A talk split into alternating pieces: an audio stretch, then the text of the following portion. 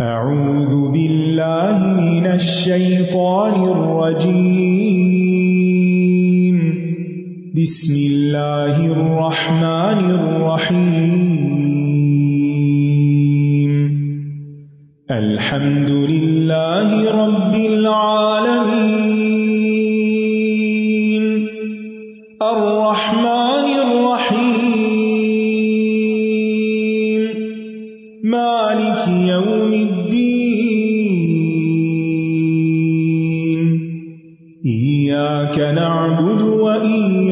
وإياك نستعين. اهدنا الصراط المستقيم. صراط الذين أنعمت عليهم غير المغضوب عليهم ولا الضالين.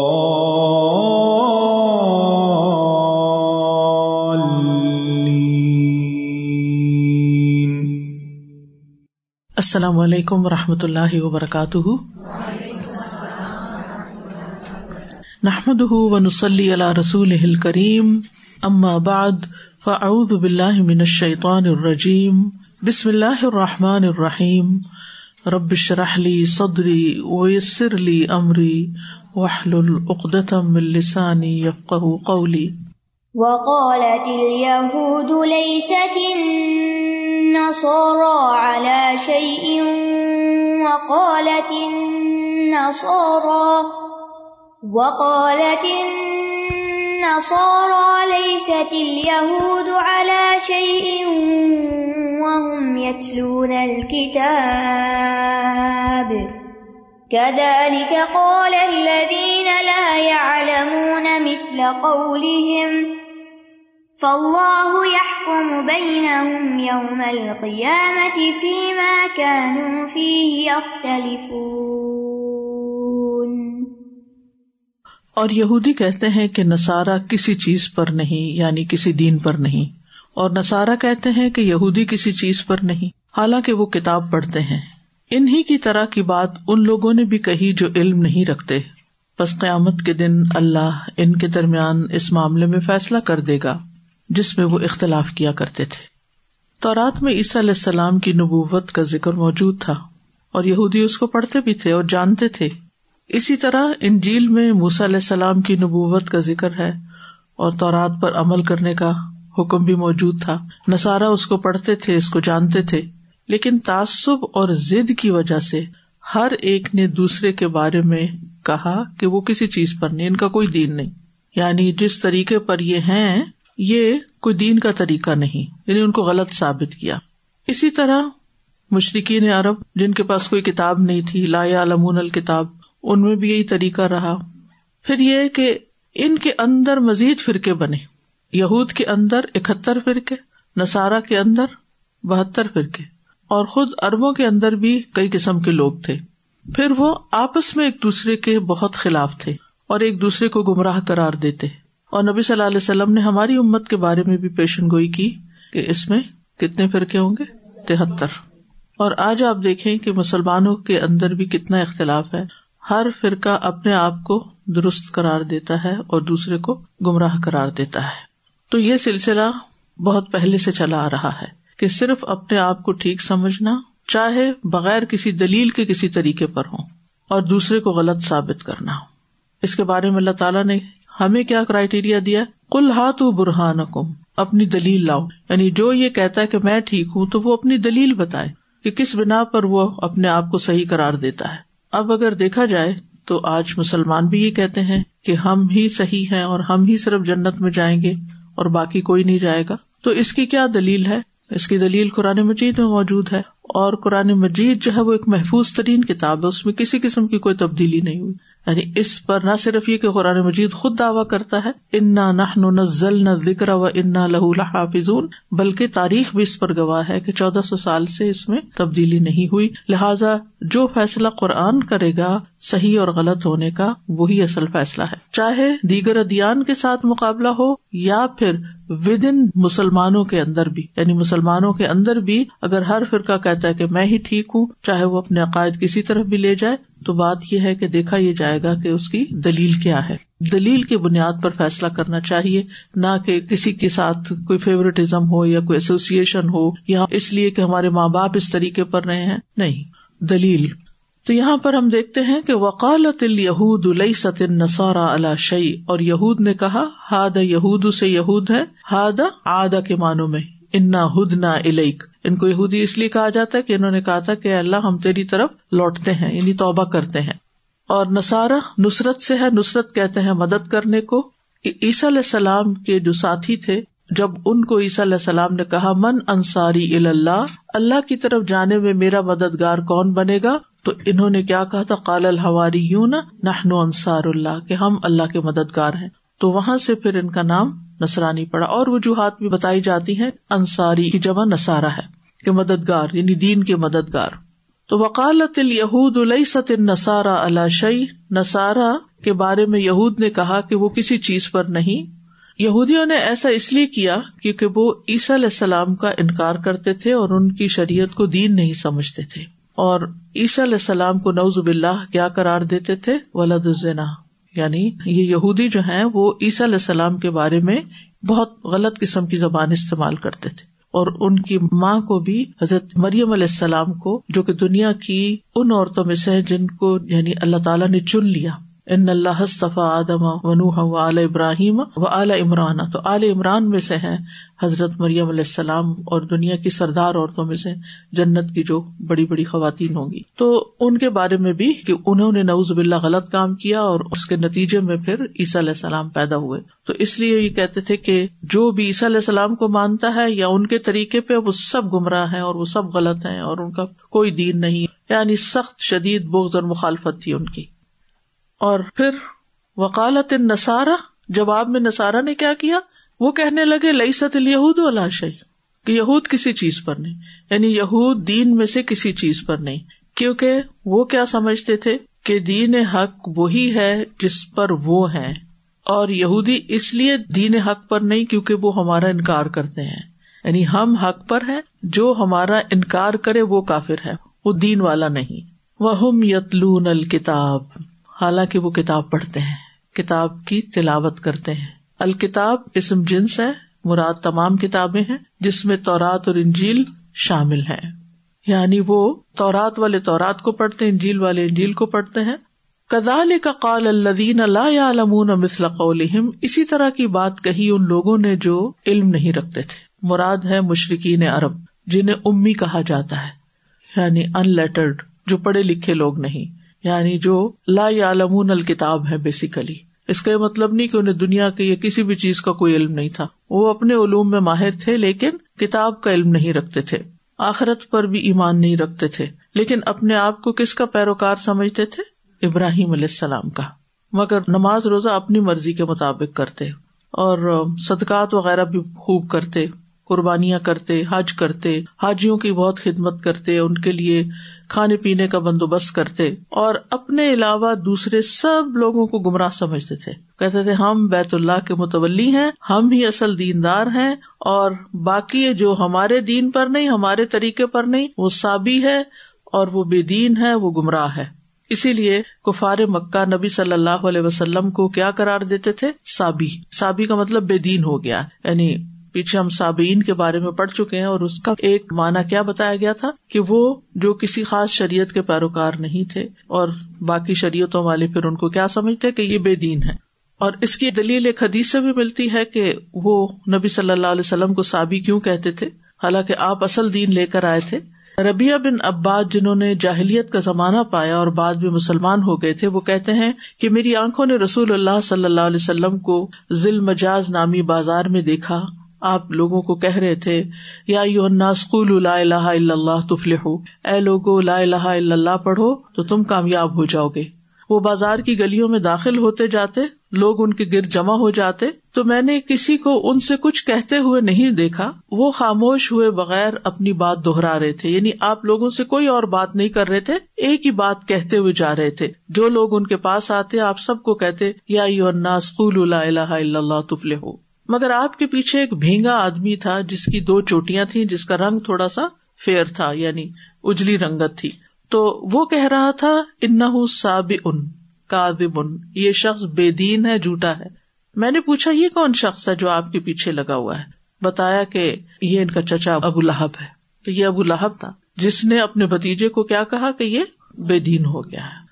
رابی کہتے ہیں، میں نے کہا، آپ تو زمانے میں بہت چھوٹے ہوں گے یعنی جو روایت کر رہے جنہوں نے یہ سب منظر دیکھا۔ انہوں نے کہا، نہیں، اللہ کی قسم، میں سمجھدار تھا اور یہ سب باتیں دیکھ رہا تھا، سمجھ رہا تھا۔ تو اس باقی کو بتانے کا مقصد یہ ہے کہ کفار مکہ بھی اپنے آپ کو ہدایت پر سمجھتے تھے۔ اور جو ان کے طریقے یعنی شرک کو چھوڑ دے، جو ان کے طریقے کی نماز روزہ چھوڑ دے، وہ کیا ہے؟ بے دین ہے۔ اسی طرح ابو جہل کے بارے میں آتا ہے کہ جب نبی صلی اللہ علیہ وسلم مکہ میں لوگوں کو دین کی دعوت دے رہے تھے تو ابو جہل آپ پر مٹی اچھالتے ہوئے کہتا جا رہا تھا، اے لوگو، یہ تمہیں دین سے بہکا نہ دے۔ یعنی وہ اپنے آپ کو کیا سمجھتا؟ دیندار۔ یہ تمہیں دین سے بہکا نہ دے۔ یقیناً یہ چاہتا ہے کہ تم اپنے معبودوں کو چھوڑ دو۔ تم لات عزا کو چھوڑ دو۔ لیکن رسول اللہ صلی اللہ علیہ وسلم اس کی طرف توجہ نہیں فرما رہے تھے کہ وہ مٹی پھینک رہا ہے، وہ کیا کر رہا ہے، وہ کیا کہہ رہا ہے۔ آپ اپنا پیغام دے رہے تھے۔ کتنا بڑا سبق ہے اس میں۔ کیا سبق ہے؟ اپنا کام کرتے جاؤ اور جو مخالفت کرے ان کے لیے خاموشی اختیار کرو۔ اگنور کرو ان کو۔ جواب دینے کی ضرورت نہیں۔ کیونکہ جو ہی آپ ایک بات کا جواب دیں گے، وہ ایک اور بات لا کھڑی کریں۔ کیونکہ وہ اصل میں چاہتے ہی نہیں کہ آپ ہدایت پائیں یا آپ کوئی اچھا کام کریں۔ وہ چاہتے ہیں کہ سب انہیں کی طرح رہیں۔ اور یہ طریقہ آج بھی جاری ہے کہ جب آپ قرآن مجید پڑھ کر اللہ کی کتاب اپنی آنکھوں سے پڑھ کے دیکھ کے سن کے کوئی چیز اپنی زندگی میں تبدیل کریں گے تو لوگ آپ کو کیا کہیں گے؟ وہ بھی ہو گیا اب سابی نہیں وہ بھی کہہ دیتے ہیں۔ یعنی جو لوگ صرف قرآن و سنت پہ چلتے ہیں ان کو وہ بھی کہہ دیتے ہیں۔ اور ان کے نزدیک وہ بہت ہی گمراہ لوگ ہیں۔ ایکسٹریمسٹ ہے وغیرہ وغیرہ۔ بہت ساری باتیں۔ تو آج بھی یہ طریقہ موجود ہے قرآن مجید کی یہ آیات اگرچہ ایک خاص کانٹیکسٹ میں نازل ہوئی ہیں لیکن ہمیں یاد رکھنا چاہیے کہ قرآن مجید کی جتنی بھی آیات ہیں وہ خواہ کسی ایک خاص موقع پر نازل ہوئی ہوں یا ایک خاص واقع سے متعلق لیکن اس میں عمومی سبق بھی ہوتا ہے، عمومی عبرت بھی ہوتی ہے۔ یعنی اس سے ہم اپنی لائف میں پیش آنے والے جو مسائل ہیں یا جو چیزیں ہیں، ان کا حل نکال سکتے ہیں۔ اللہ تعالیٰ فرماتے فلاح یہ کو مبین یوم القیامت فی ماں کانو فی ہی اختلف بس اللہ ہی ان کے درمیان قیامت کے دن فیصلہ کرے گا۔ جب دو چیزوں کے درمیان فیصلہ کیا جاتا ہے تو اس کو حکم کہا جاتا ہے۔ ٹھیک ہے؟ یعنی دو گروہوں کے اختلاف میں اللہ تعالی قیامت کے دن فیصلہ کرے گا، جس معاملے میں وہ اختلاف کر رہے تھے۔ تو حق والے کو اس کا حق واضح کر دے گا اور اس کو اس کا بدلا دے گا، اور جو گمراہ ہوگا اس کو اس کی گمراہی کے بارے میں بتا دے گا۔ پھر اس فیصلے کا کوئی انکار نہیں کر سکے گا۔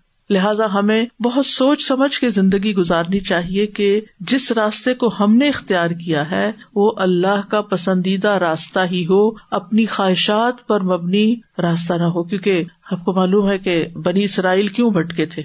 کیونکہ وہ اپنی خواہشات کے اوپر چلنا چاہتے تھے۔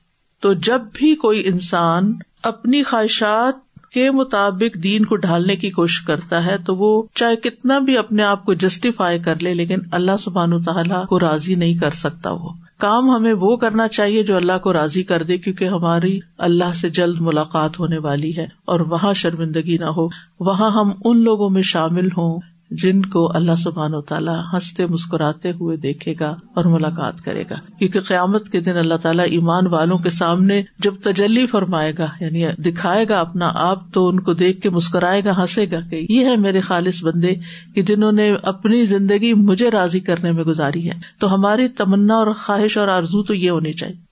ہر چیز کو ذہن سے نکال دینا چاہیے۔ وہ کیا کہتا ہے، یہ کیا کہتا ہے، میرا دل کیا کہتا ہے، میں کیا چاہتی نہیں۔ ہمیشہ یہی رکھے کہ میرا رب کیا چاہتا ہے۔ اور یہ بات بھی ہے کہ عمومی طور پر یہ مزاج لوگوں میں پایا جاتا ہے کہ ہر فرقہ دوسرے فرقے سے اختلاف کرتا ہے۔ اور دنیا میں ہر جگہ یعنی کسی ایک خاص مذہب کے اندر بھی فرقے اختلاف کر رہے ہوتے ہیں اور ہر مذہب دوسرے مذہب سے بھی اختلاف کر رہا ہوتا ہے۔ آج آپ دیکھیں کہ مسلمانوں، عیسائیوں، یہودیوں سب کے بیچ میں باہم اختلاف ہے۔ پھر یہودیوں کے اندر آپس میں اختلاف ہے اور عیسائیوں کے اندر آپس میں اختلاف ہے۔ مسلمانوں کے اندر آپس میں اختلاف ہے۔ تو قیامت کے دن ہی اختلافات کا فیصلہ ہوگا۔ لہذا انسان اختلافات کے معاملے میں بہت ہی انصاف اور ایمانداری کا رویہ اختیار کرے۔ تو اس سائز سے پتہ چلتا ہے کہ ہر مذہب والے تعصب کا شکار ہوتے ہیں۔ تعصب کیا تو باعث ہونا۔ تعصب کا شکار ہوتے ہیں اور یہاں پر یہود و نصارہ کے تعصب کا ذکر کیا گیا ہے۔ پھر یہ کہ لوگ حق پر نہ ہوتے ہوئے بھی کیا کرتے ہیں؟ دھوکے کا شکار رہتے ہیں کہ ہم حق پر ہیں۔ ہمیں تو اس سے بھی روکا گیا ہے کہ اگر ہم حق پر بھی ہوں تب بھی خود پہ غرور نہیں کرنا اور کسی کی تحقیر نہیں کرنی۔ پھر اسی طرح یہ ہے کہ گمراہ اور فاسق لوگوں کی ہدایت کی دعا کرنی چاہیے۔ اور ان سے اچھی امید رکھنی چاہیے کہ اللہ تعالیٰ ان کو ایک دن ہدایت دے دے گا۔ اور پھر یہ بھی کہ حکم جو ہوتا ہے وہ دو طرح کا ہوتا ہے، حکم کونی اور حکم شرعی۔ حکم کونی وہ ہے جو یوسف علیہ السلام کے بھائی نے کہا تھا کہ میں یہاں سے نہیں جاؤں گا جب تک کہ اللہ مجھے اجازت نہ دے اور یا حکم اللہ علی یا اللہ میرے بارے میں کوئی فیصلہ کر دے۔ وہ ہوا خیر الحاکمین، وہاں شریعت کا حکم نہیں تھا۔ اور دوسرا حکم شرعی ہوتا ہے ذالی کا حکم اللہ یا حکم بین یہ اللہ کا فیصلہ وہ تمہارے درمیان فیصلہ کرتا ہی یعنی نہیں جہاں شریعت کا کوئی فیصلہ ہمیں اللہ تعالیٰ کی طرف سے مل جاتا ہے، جس میں کوئی حلال حرام ہوتا ہے۔ ومن اظلم ممن منع مساجد الله أن يذكر فيها اسمه وسعى في خرابها أولئك ما كان لهم أن يدخلوها إلا خائفين لهم في الدنيا خزي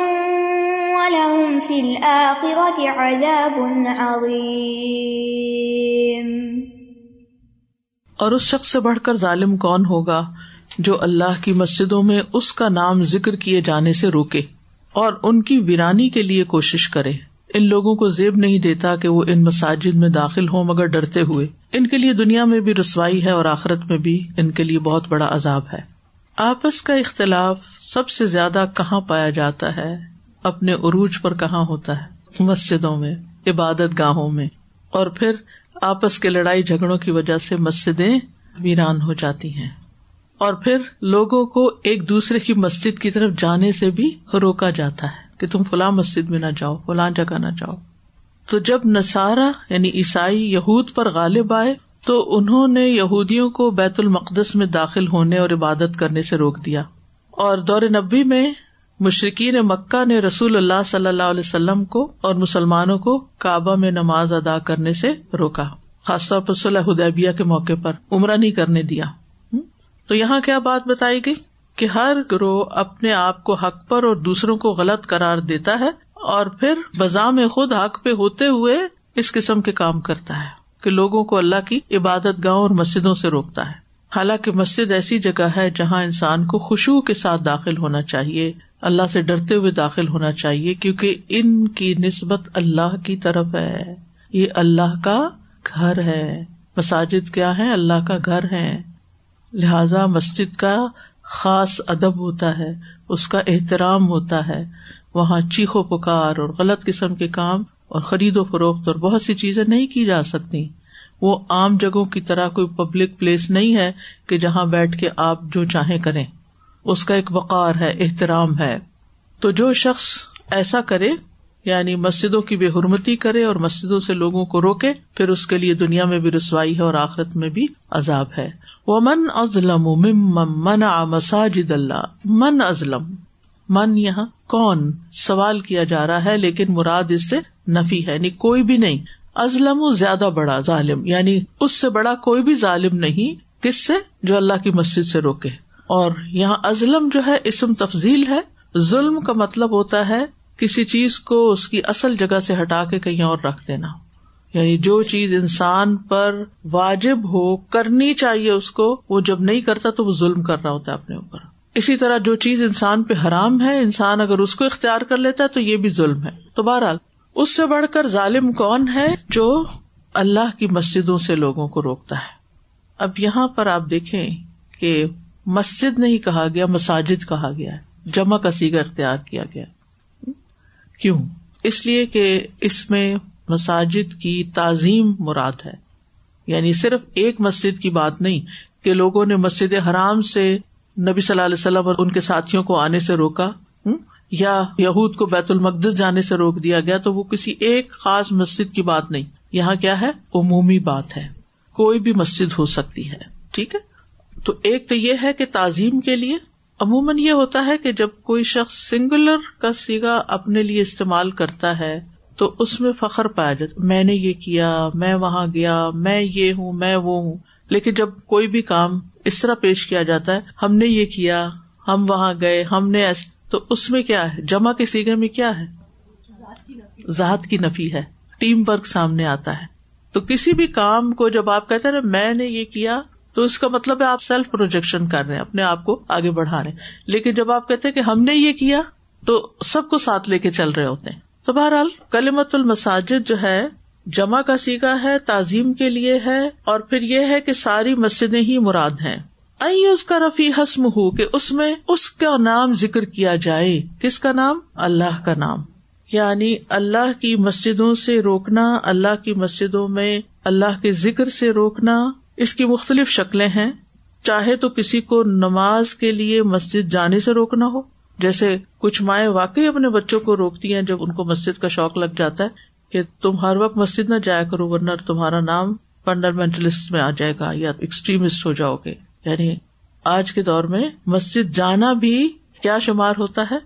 You are doing too much تو کسی کو بھی مسجد جانے سے نہیں روکنا چاہیے۔ پھر اسی طرح مسجد کے اندر جو اور کام ہوتے ہیں، ان کو بھی نہیں روکنا چاہیے۔ جیسے علم کی مجالس ہوتی ہیں، ان سے نہیں روکنا چاہیے۔ یعنی تعلیم دینے سے مسجد میں نہیں روکنا چاہیے کسی کو۔ اسی طرح قرآن کی جو قرآت وغیرہ ہوتی ہے، وہاں قرآن کی حلقات ہوتے ہیں، پڑھا پڑھایا جاتا ہے۔ اس کے لیے بھی کسی کو منع نہیں کر سکتے آپ کہ تم یہاں نہیں شریک ہو سکتے۔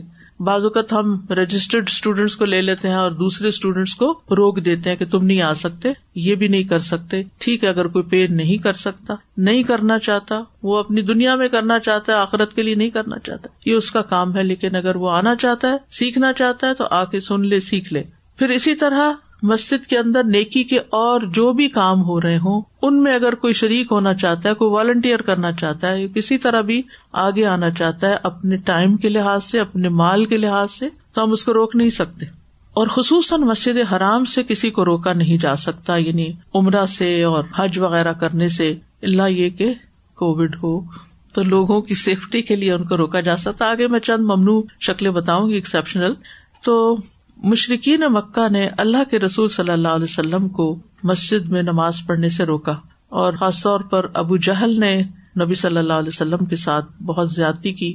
وہ کہنے لگا کہ اگر میں نے دیکھ لیا محمد کو صلی اللہ علیہ وسلم کہ وہ اپنا سر سجدے میں رکھتا ہے، زمین پہ رکھتا ہے سر، تو لات عزا کی قسم کا کے کہنے لگا کہ میں پھر اس کے چہرے کو مٹی میں ملاؤں گا یعنی اس کے ساتھ برا سلوک کروں گا۔ تو جب رسول اللہ صلی اللہ علیہ وسلم نماز پڑھ رہے تھے تو اس نے ارادہ کیا کہ وہ آپ کے پاس آئے اور آپ کی گردن کو روندے تو اچانک پیچھے پلٹ گیا اور اپنے دونوں ہاتھ آگے کر دیے جیسے کسی چیز سے اپنے آپ کو بچا رہا ہو۔ جب اس سے کہا گیا کہ تمہیں کیا ہوا؟ تو کہنے لگا، میرے اور محمد صلی اللہ علیہ وسلم کے درمیان آگ کی ایک خندق اور سخت دہشت پیدا کرنے والی مخلوق آ گئی تھی۔ یعنی کوئی ڈرانے والے آ گئے تھے مجھے۔ اور فرشتے تھے، بہت سے پر تھے، اس نے پروں کا بھی ذکر کیا۔ تو رسول اللہ صلی اللہ علیہ وسلم نے فرمایا، اگر وہ میرے قریب آتا، تو قریب تھا کہ وہ اس کے ایک ایک باڈی پارٹ کو اچک لیتے یعنی وہ چورا چورا ہو جاتا۔ اور اسی کا ذکر آتا ہے ارائی تلدی انہا ابدن صلاح سورت اللہ میں۔ اسی طرح یہ ہے کہ مسجد میں جو مسلمان نماز پڑھتے تھے، ان کو سخت ازیتیں دی جاتی۔ خود نبی صلی اللہ علیہ وسلم کے اوپر ایک موقع پہ آپ نماز پڑھ رہے تھے، تو ابن ابی معیت نے کیا کیا؟ ایک اوج لا کے آپ کے اوپر رکھ دی۔ اور اسی طرح اور بھی بہت سارے واقعات ملتے ہیں۔ تو ایک جرم تو یہ ہے کہ کسی کو مسجد آنے سے روکا جائے، دوسرا جرم کیا ہے کہ وہاں اللہ کے ذکر سے روکا جائے، تیسرا جرم کیا وہ صاف ہی خراب ان کی ویرانی کی کوششیں کی جائیں، مسجد کو آباد نہ ہونے دیا جائے۔ سا کا مطلب ہے اس نے اپنی پوری ایفرٹ لگا دی، بھاگ دوڑ کی فی خراب بھی اور خراب جو ہے، ویرانی کو کہتے ہیں، اردو والا خراب نہیں ہے یہ۔ اگرچہ اس سے مانا نکلتا ہے، لیکن مراد اس سے ظاہری اور مانوی یا حصی اور مجازی دونوں معنی آتے ہیں۔ ظاہری خرابی میں کیا ہے؟ مسجد کو ڈھانا، گرانا، جیسے کون آیا تھا ڈھانے بیت اللہ کو؟ اب رہا۔ جی یہ اس کی ایک صورت ہے۔ اس طرح کوئی چڑھائی کر کے ڈھائے، یا جیسے ٹیٹس نے بیت المقدس وغیرہ کو ڈھایا تھا۔ تو مانوی خرابی کیا ہے کہ وہاں اللہ کا نام لینے والوں کو اس سے روکنا؟ تو یہ حکم عام ہے، ہر اس شخص کے لیے ہے جو یہ کام کرے گا۔ اب مسجد کی خرابی میں اور کیا چیزیں شامل ہیں کہ مسجد کی صفائی کا خیال نہ رکھنا؟ آپ جب کبھی کسی بھی مسجد میں، صرف یہاں نہیں، میں ہر مسجد کی بات کری کیونکہ یہاں مساجد کا لفظ آ رہا ہے۔ یعنی ہر کوئی اپنی مسجد کے بارے میں ہی سوچتا ہے اور دوسری مسجدوں کو اگنور کر دے۔ کسی بھی مسجد میں آپ جائیں، کوئی ٹیشو وہاں نہیں پھینک کے آئے کوئی پانی کی بوتل وہاں نہیں چھوڑ کے آئے کوئی بچوں کے ساتھ چپس وغیرہ ایسی چیزیں مت لے کے جائیں کہ جو کھا کے وہاں گندگی پھیلا کے آ جائیں۔ بعض لوگ گندی جرابیں پہن کے چلے جاتے ہیں اور وہ جا کے وہاں کے کارپیٹ کو خراب کر دیتے ہیں۔ اسی طرح کوئی بھی ایسی چیز کی جو آپ کی ذات سے یعنی آپ اپنے جسم پہ کوئی بال دیکھتے ہیں کپڑے پہ، اٹھا کے وہ مسجد میں پھینک۔ نو وے بلکہ اسلاف تو کیا کرتے تھے کہ اگر مسجد میں کوئی تنکا بھی نظر آتا تو اٹھا کے اپنی جیب میں ڈال لیتے تاکہ باہر جا کے اس کو پھینکیں گے۔ مسجد میں کوئی ایسی چیز نہ ہو۔ لیکن افسوس یہ کہ جب اللہ تعالیٰ کا احترام نہیں رہا، اللہ کی کتاب کا نہیں رہا، اللہ کی مساجد کا نہیں رہا، تو پھر کس سے شکوا کرے لیکن ایٹ لیسٹ ہم اپنی ذات کے تو ذمہ دار ہیں۔ ہم تو ان کو صاف رکھے نبی صلی اللہ علیہ وسلم نے مسجدیں بنانے کا بھی حکم دیا اور اس کے ساتھ یہ بھی حکم دیا کہ ان کو پاک صاف رکھا جائے اور ان میں خوشبو لگائی جائے۔ یعنی ان کو ایک طرح سے اس قابل بنایا جائے کہ لوگ خوشی کے ساتھ نہ کہ ہم الٹے پسینے والے کپڑے پہن کے وہاں لوگوں کو تکلیف دیں اور فرشتوں کو بھی تکلیف دیں۔ اسی طرح مسجد میں تھوکنا بھی نہیں چاہیے۔ کسی قسم کی کوئی غلازت ناک سے نکال کے یا کہیں سے بال بال اپنے ادھر نہیں پھینکنے چاہیے۔ پھر اسی طرح ایک شخص آیا تھا، اس نے مسجد میں پیشاب کر دیا۔ اس کو پتا ہی نہیں تھا یہ مسجد ہے اور اس کا یہ احترام ہے۔ تو نبی صلی اللہ علیہ وسلم نے اس کو تو کچھ نہیں کہا، صحابہ مارنے کے لیے دوڑے، آپ نے ان کو بھی روکا، لیکن بعد میں وہاں اس کو دھو کر صاف کر دیا گیا تھا۔ تو اگر کوئی نہ سمجھ لوگ مسجد میں آ جائیں اور مسجد کی حرمت پہ امال کر رہے ہوں، تو آپ ان کو ڈانٹنے کی بجائے اور ان سے لڑائی جھگڑا کرنے کی بجائے کیا کریں؟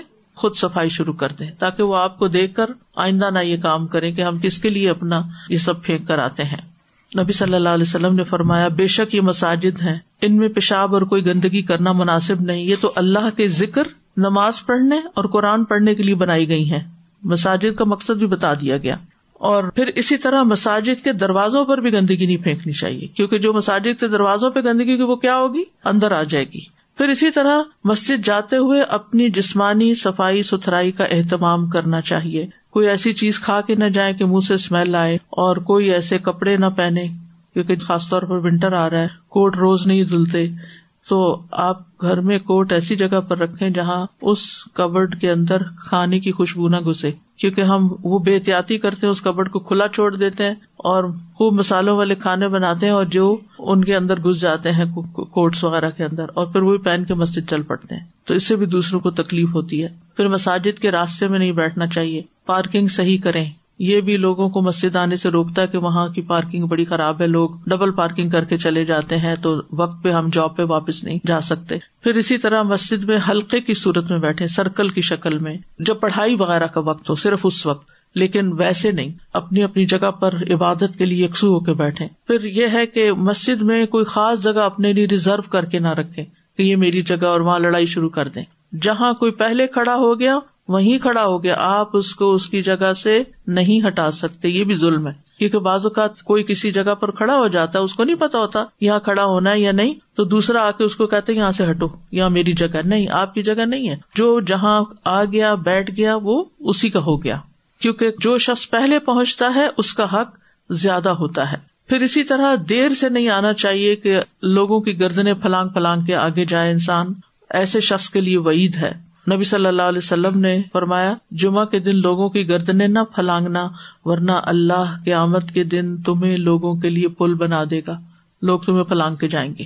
نمازیوں کے آگے سے نہیں گزرنا چاہیے، صفوں کا خیال رکھنا چاہیے، مسجد میں آوازیں نہیں بلند کرنی چاہیے۔ شور ہنگامہ کہ کے اس قسم کی کوئی ایسی چیز نہیں ہونی چاہیے۔ پھر اسی طرح مسجد میں بدعت بھی نہیں پھیلانی چاہیے، جھوٹی احادیث سنانا، غلط قسم کی باتیں بتانا، اس سے بھی منع کرنا چاہیے۔ اسی طرح مسجد کے اندر قبر نہیں بنانی چاہیے اور نہ ہی تصویریں لٹکانی چاہیے، کیونکہ یہ عبادت گاہیں ہیں۔ الائی کا ماں کا نہ لہم اید خلوحا اللہ خائفین، یہ وہ لوگ ہیں جن کو اس میں ڈرتے ہوئے ہی داخل ہونا چاہیے تھا۔ یعنی اللہ سبحان و تعالیٰ خبر دے رہے ہیں کہ جو لوگ مسجدوں سے منع کرتے ہیں، اس کی خرابی کی کوشش کرتے ہیں تو اگر یہ مساجد میں نقصان پہنچانے کے لیے داخل ہوں تو ان کو آرام سے نہیں داخل ہونا چاہیے، بلکہ ڈرتے ہوئے داخل ہونا چاہیے کہ ہم کس کام کے لیے آ رہے ہیں۔ اللہ کے گھر میں یہ کرنے جا رہے ہیں، فساد پھیلانے جا رہے ہیں۔ اور یہاں مقصد کیا ہے یہ بتانے کا کہ ایسے کاموں سے رک جائیں، ٹھیک ہے؟ اور پھر یہ ہے کہ اہل ایمان کو ایک طرح سے خوشخبری بھی دی جا رہی ہے کہ جس بیت اللہ سے آپ کو روکا گیا، ایک دن آپ اس میں اللہ کے حکم سے، امن سے داخل ہوں گے۔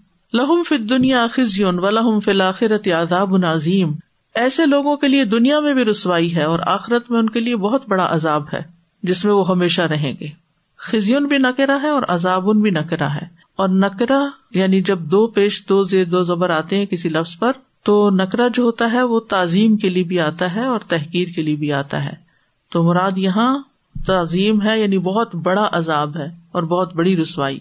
مساجد سے روکنے والوں کے لیے دنیا میں رسوائی کی مثال ابراہ کا لشکر ہے، سارے ہلاک کر دیے گئے تھے۔ اور اسی طرح یہود و نصارہ اور مشرقین کے بارے میں بھی یہ سچ ہوا۔ تینوں، مثلاً مشرقین کعبہ سے نکال دیے گئے اور بیت المقدس بھی مسلمانوں کے ہاتھوں فتح ہو گیا تھا۔ تو اس آیت سے مسجد کا مقام اور شرف پتہ چلتا ہے اور مسجد بنانے کا ایک خاص اجر بھی ہے۔ حضرت عثمان فرماتے ہیں کہ نبی صلی اللہ علیہ وسلم نے فرمایا، جو شخص اللہ کی رضا کے لیے مسجد کی تعمیر کرتا ہے، اللہ اسی طرح کا ایک گھر اس کے لیے جنت میں تعمیر کر دیتا ہے، اسی طرح کا۔ اگر کوئی کبوتر کے گھونسلے کے برابر بھی یعنی چھوٹی سے چھوٹی مسجد بھی مراد، چھوٹی سی تشبیح دینی، ایسی مسجد بھی بناتا ہے تو اللہ تعالیٰ اس کے لیے بھی جنت میں گھر بنائیں گے۔ جس کو زیادہ کی وسط ہو وہ بڑی بنا لے اور جس کو کم کی وہ کم اور اگر مسجدیں بن چکی ہیں تو ان کو آباد کرنا بھی اسی میں پھر آتا ہے۔ یعنی بعض اوقات مسلمانوں نے مسجدیں تو بڑی بڑی بنا لی لیکن وہاں نمازی کوئی نہیں ہے۔ تو مسجد بنانے کی غرض و غائط کیا ہونی چاہیے؟ ایود کا رفیع حسم ہو کہ اس میں اللہ کے نام کا ذکر کیا جائے، جیسے تصبیحات بیٹھ کے پڑھی جائے ذکر کیا جائے، صبح شام اللہ کی آیات کی تلاوت کی جائے یعنی نماز کے علاوہ۔ مجالے سے علم منعقد ہوں، وہاں حاجت مند اور ضرورت مندوں کی ضروریات پوری کی جائیں اور اس میں جو لوگ بھٹکے ہوئے ہیں، پیار محبت سے ان کو مسجد کا شوق دلا کے ان کی ہدایت کا بندوبست کیا جائے، جو جاہل ہیں ان کو تعلیم دی جائے اور اسی طرح دیگر مباح کام کرنے کی اجازت ہے۔ لیکن یہ یاد رکھیے کہ مساجد میں اللہ تعالیٰ کے بتائے ہوئے طریقے کے مطابق ہی ذکر کرنا چاہیے۔ بعض لوگ نماز کے بعد اسپیکر کھول کر یہاں تو خیر نہیں، لیکن کچھ ممالک میں وہ کیا کرتے ہیں؟ لاؤڈ اسپیکر کھول کے اور پھر لوگوں کا ہجوم کٹھا ہو کے اس اسپیکر کے اوپر اتنی زور زور سے یا درود یا کوئی نعتیں اور کوئی فنڈ ریزنگ کے اعلانات اور ایسی ایسی چیزیں کر رہے ہوتے ہیں کہ پورے محلے کا آرام و سکون برباد ہو کے رہ جاتا ہے۔ تو یہ بھی کرنا درست نہیں۔ پھر لوگ کیا کرتے ہیں؟ مسجد کے قریب گھر ہی نہیں لیتے۔ ایسی آبادیاں بنی ہیں مسلمان ملکوں میں جہاں مسجد ہے ہی کوئی نہیں۔ اللہ تعالیٰ معاف کرے۔ تو مساجد سے روکنے کی یعنی کہ ویسے تو مذمت ہے، لیکن کچھ چیزوں پر روکا بھی جا سکتا ہے۔ مثلاً مسجد کی حفاظت کے لیے دروازے بند کر دی جائیں، کیونکہ بعض اوقات ایسے لوگ آ جاتے ہیں جو اس کے ڈونیشن باکسز چرا کے لے جاتے ہیں۔